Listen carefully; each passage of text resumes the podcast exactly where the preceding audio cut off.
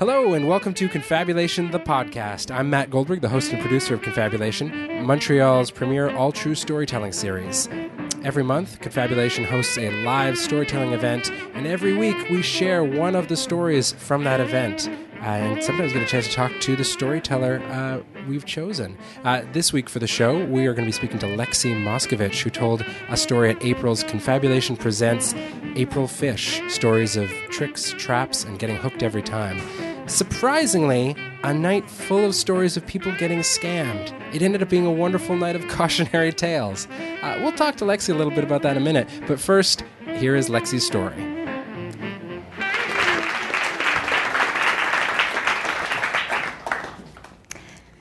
So, I'm in a courtroom watching my five foot tall, neurotic Jewish mother, who's just taken enough Ativan to kill a small farm animal, um, get ripped a new one by a very serious, very angry judge. Let's backtrack 20 to 25 years. My mom's in a grocery store and she's going through the cash register, and the cashier looks at her, looks at my mom's antique um, silver snake, silver snake ring that she inherited from her aunt a few years back. And she says that it's the most beautiful ring she's ever seen, and she used to have one just like it that was given to her by her fiance, uh, but unfortunately she lost it. Um, and we actually found out later that uh, her fiance had either died or left her, or left her and then died, I'm not sure. Um, so um, let's call the cashier Lisa. So my mom kind of, you know, feels bad for her, and she she gives her the obligatory um, empathetic head tilt and goes on living her life. So, fast forward 20 years, and my mom is in the um, in the parking lot of the exact same grocery store, and she's putting her groceries away in the car, and this woman comes bounding towards her, and says, "Do you remember me? Do you remember me?" And my mom's looking at her like, "No, I don't. I've never seen you before." So she goes on to explain that her name is Lisa and she used to work at the at this grocery store 20 years ago and she she loved my mom's ring and she just wants to see it again. She would just really love to see my mom's ring one more time. So my mother, for a woman in her 60s who has, you know, she was a former hippie and has been around the block in more ways than one. She's not here tonight, I can say that. Um, she's a little bit naive. So she gave Lisa her phone number. What followed was months of harassing phone calls from Lisa, from her parents, accusing my mom of stealing her ring.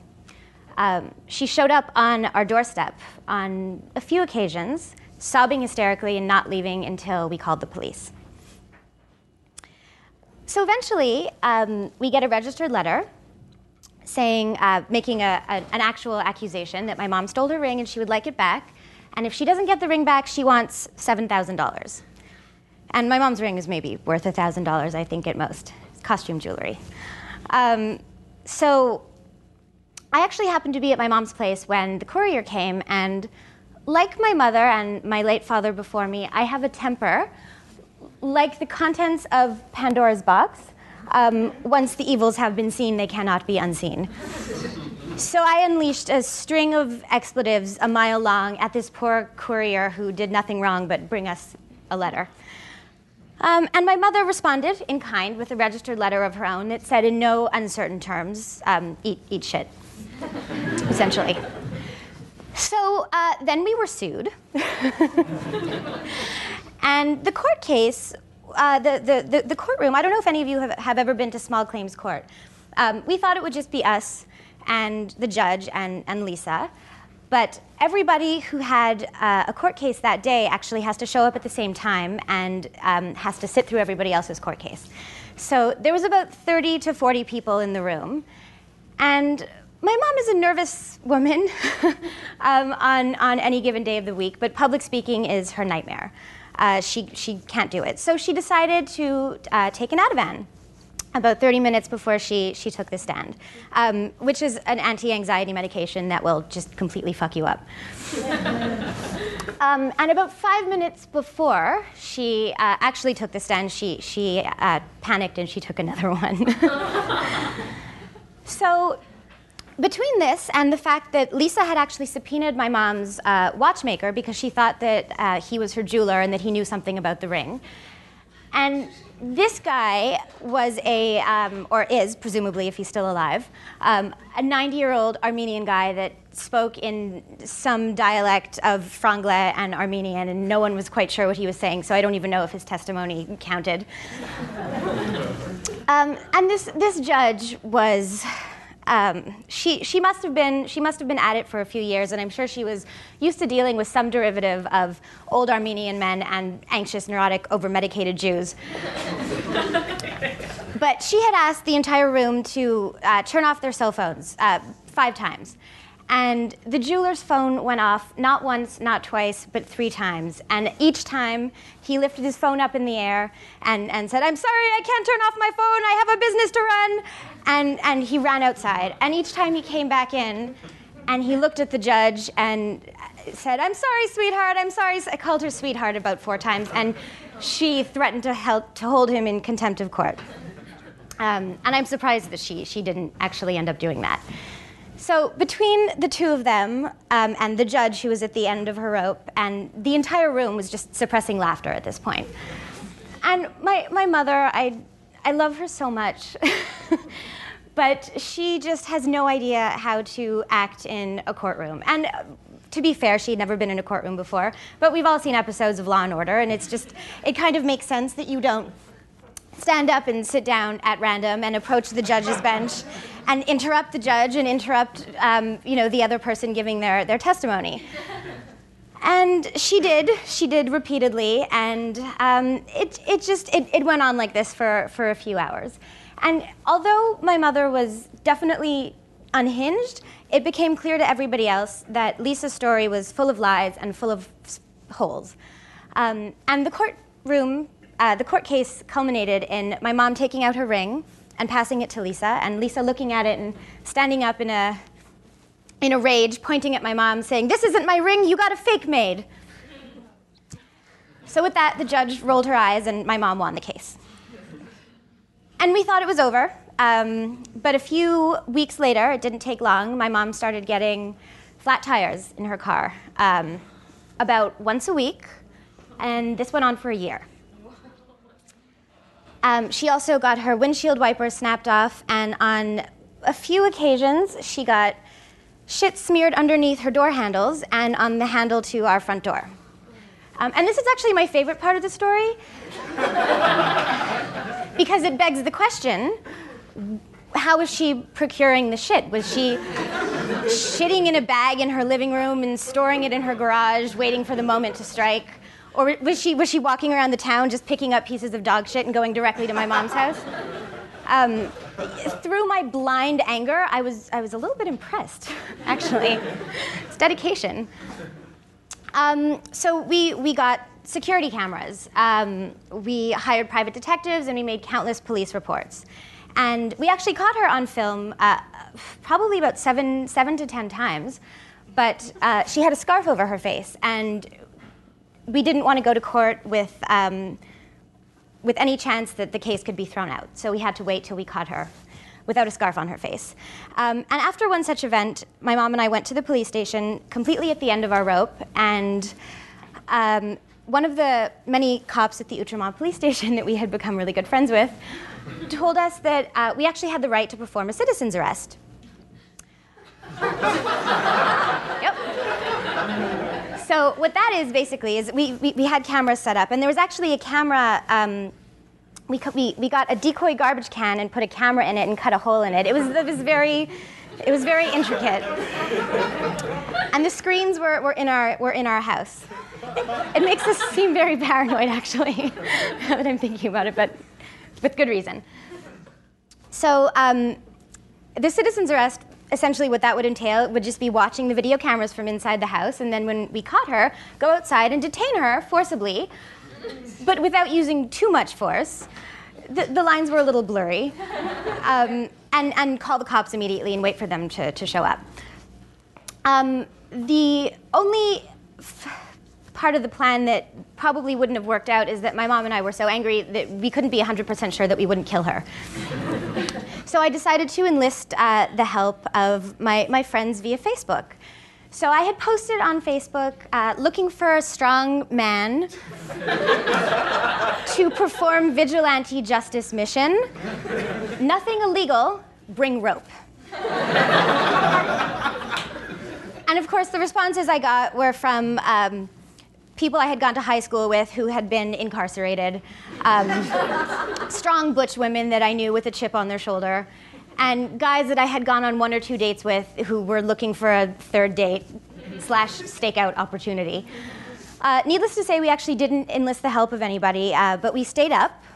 Um, we took turns for about a week, staying up till 3 o'clock in the morning watching the video cameras.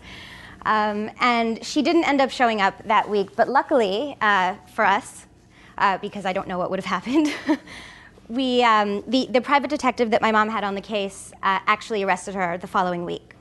And they had a warrant to search her house, and they confiscated clothing that um, she was wearing in, in uh, one of the videos.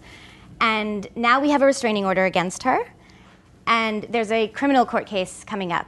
And my mom, for all of her nerves and, and anxiety, I have, I have never seen so happy as she is now that, that this woman is probably not going to jail, but um, you know, I don't, think, I don't think she'll get holes in her tires anymore.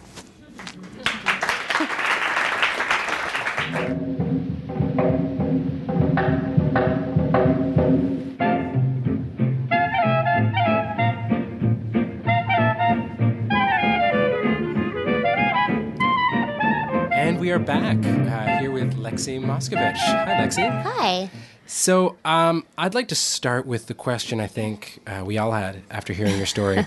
um, what does a silver snake ring look like? Well, it looks like a silver ring. Okay, I had you had me with that. I understood that much. Okay, um, like a like a very tiny snake around your finger. okay. So, because when I first uh, heard it, I was worried it was like this big biker ring. No, it's like a delicate. It's like a it was a, like a like a feminine a feminine ring. It wasn't. Um, no, my, my mom wasn't the ringleader of a, a motorcycle gang. that you know of. That I know of. I mean, who know? uh, Really, you know what? I can't actually even speak to that. I don't know. I don't know for sure. I'm curious because this story, I mean, this is your story as much as it is your mother's story. Mm-hmm. The idea of the two of you staking out, waiting for this woman to come back. But I'm curious, how much did you talk to your mother about this story Uh, about the story before you told it? I should say. Uh, not not a whole lot. Um, this this has been going on for uh, for about five years. I mean, it started you know 20, 20 odd years ago, but um, so I've I've just I've heard her talk about it obsessively for for years, um, and I just wanted to put my own spin on it, and I didn't really I didn't really want to ask her what. Um, what she wanted me to to say because I, I've I've almost adapted it as my own story. Because we, we, we both every, everywhere we go I mean everyone we've ever met I think knows knows this story. Um, and we, we have different versions and there's you know there's parts of the story that I I sort of like better um, like the shit being smeared on her car. Oh man, it's it, and that's that's horrendous, and that's like, and the reason that I like that part so much is because that made me so angry. I mean, that's such a an insane, childish thing to do. it's and and how and how you know you could go to the, the police station and say this is what's happening, we're being harassed, um, and and they couldn't do anything about it because they didn't. right. So anyway, that's that's my that's the part that made me the angriest, and um, and that I, I found I found the funniest as well. I'm curious. Then, so, is this a story then that you yourself have told to friends and Yeah. family, or it's, it's so it's not just your mother who's shared the story? No, no. It's I mean because it's been it's been such a big part of of everything. I mean, my mom has been she's she's nuts to begin with, but every morning waking up and going outside to check her tires at six o'clock in the morning oh, because she had to get to work for nine or ten, and she just wanted to make sure that her tires were going to be working. Where is the ring now? Is it in a safety deposit box? It's is it behind lock and key? It's not even worth that much. well, I was gonna say, like, you evaluated it at a thousand dollars when she asked for seven. Is it even like? I don't. You know what? We've never gotten it appraised, and it's and it's. Um, I, I wanted to actually add this into the story because I thought it was so funny. But um, my mom inherited the ring from her great aunt, who was a kleptomaniac. So it might have been stolen. It might be. It's not her ring, but it might be somebody's stolen ring. that would be amazing. and I'm glad that we are sharing the story with the internet so that that person can find you and the story begins again. I'm sorry. It's all good. Do you want the ring? Do you hope that in the future this will be yours and then it can be part of Absolutely. Amazing. I've never thought about it, but absolutely. Because it's such a great story. Um, I'm curious about what um, sharing the story like this, a confabulation. I mean, what was your what was your motivation? Did you need to get this story out there? Was it more frustration at what was happening? How are you feeling about this? Um, frustration and needing needing an outlet and Okay. mostly the frustration of um, i actually had recently moved back in with my mom so Okay. just for like a temporary time period so um, all i heard about at night and in the morning was you know her tires and the ring and, and it was it was just kind of a constant um, and I, I think it's it's just uh, I, I just I just needed to I needed to share, share my frustration and, and pain with everybody. Um, yeah. It's interesting because you walk this line between it being a very funny story and it being an incredibly frustrating story, and we're, Yeah. we're with you on that journey. Um, how are you feeling now with this pending court case and everything that's going to happen from here on out? I have no idea, and I'm I I think that I think that she's going to um, she's she's going. I don't I don't think they're going to send her to jail, but I, I hope that the that the restraining order just carries over for a long time, for forever. That's my understanding of what we want with those things. Okay, okay. The the scene being in small claims court, having all of these other cases pending. I mean, I've never been to small claims court. I used to watch Night Court when I was a kid on old reruns, and I sort of pictured it like that when you're describing it. The idea of just other people waiting to have their cases heard. What was the feel of that room? Like all of these people just waiting to go up. It was absolutely hilarious because when we first got there, I mean, there's all there was there was let's say four or five other cases, which were maybe seven people each. So it was a, it was a pretty filled up room, and we were the first we were the first um, case up. And it, you know, it started off. Everyone's agitated and they're annoyed and they're waiting and they have to sit through all these other trials. And about halfway through our trial, the tone changed from like just really angry, annoyed, anxious people to to everybody just having a shit kicking good time and you could feel you could feel it and like the angrier the judge got and the more uh, just outlandish everybody was acting like everyone else that was waiting just just relaxed and and Like my case is so much easier than this. It's it's parking tickets. Everyone else is just yeah probably Pro- and we didn't we didn't stay for theirs which we probably should have just you know in solidarity. well, right. Like like any good show, you want to support the fellow performer. right next time and there will be a next time right. Exactly. We're going back to when when is this going to get resolved? Um, I, I don't know. Okay. It shouldn't take longer than two years um, to to for, to have the, the court case come up. Um, but in the meantime, things have have calmed down. We haven't. Has been no There there's been no issue. Yeah, yeah. As of now, Fingers crossed. fingers crossed. But who knows? Who knows what'll happen? How did she find? Did you ever find out how she found your your mom's address? Reverse phone lookup. What? The the interesting thing is there was like a twenty year gap between the first Yeah. time that they had any kind of not even altercation, but the first time that they met, Mm-hmm. um, and when this woman found my mom in a, in, in in the grocery store parking lot. Um, and it became clear in court because she was talking. She talked for about two hours, just like Oh telling every every minute detail of everything and and it sort of there were a lot of lies and like weird kind of deviations but it it seems like she was following my mother or just sort of staking out like going back to the grocery store and like looking for her car and then finding her car and then following her car back to our home and then knowing where we lived and knowing and and it you know it took it took, it took 20 years That's that's actually terrifying. I mean, Yeah. we- it's something that we, it's a happy ending. We know that you guys are okay, but that must have been a lot scarier to live through. Was, was there any moment that you were genuinely? Yeah. Well, it got to a point where we were worried that the flat tires and, you know, the dog or human shit was going to turn into, um, you know, people showing up at the door with weapons or whatever it is. Right. Because you don't know. I mean, crazy people uh, do crazy things. And you sort of should expect the craziest things from people who are not stable. I'm I'm just glad that even if you didn't employ them, you have a Facebook vigilante force ready to come to your aid of, of exes and people who went to jail. How many responses did you get? I got I, I told people to private message me and I was so you know what I mean I was surprised but also it was a crazy message and I Yeah. was and I was writing it half you know to be funny and, and half um, because I really needed help but there were there were a lot of a lot of people that just kind of like you know like weirdos you have like 400 Facebook friends I'm not friends with all of them Yeah, I know this game. and and and and people people that you don't expect just you know are just like yeah I'm, I'm into it let's hmm. I have rope When you yeah, when you add that little tag in there, bring your own rope. I, I think that was your mistake right there. Because anyone who's got their own rope is not cool. no no no That's not where we want to go. If you had advice for your past self, the, the you at the beginning of the story, is there anything you would have done differently? Hmm. Not give her the phone number. Tell your mom.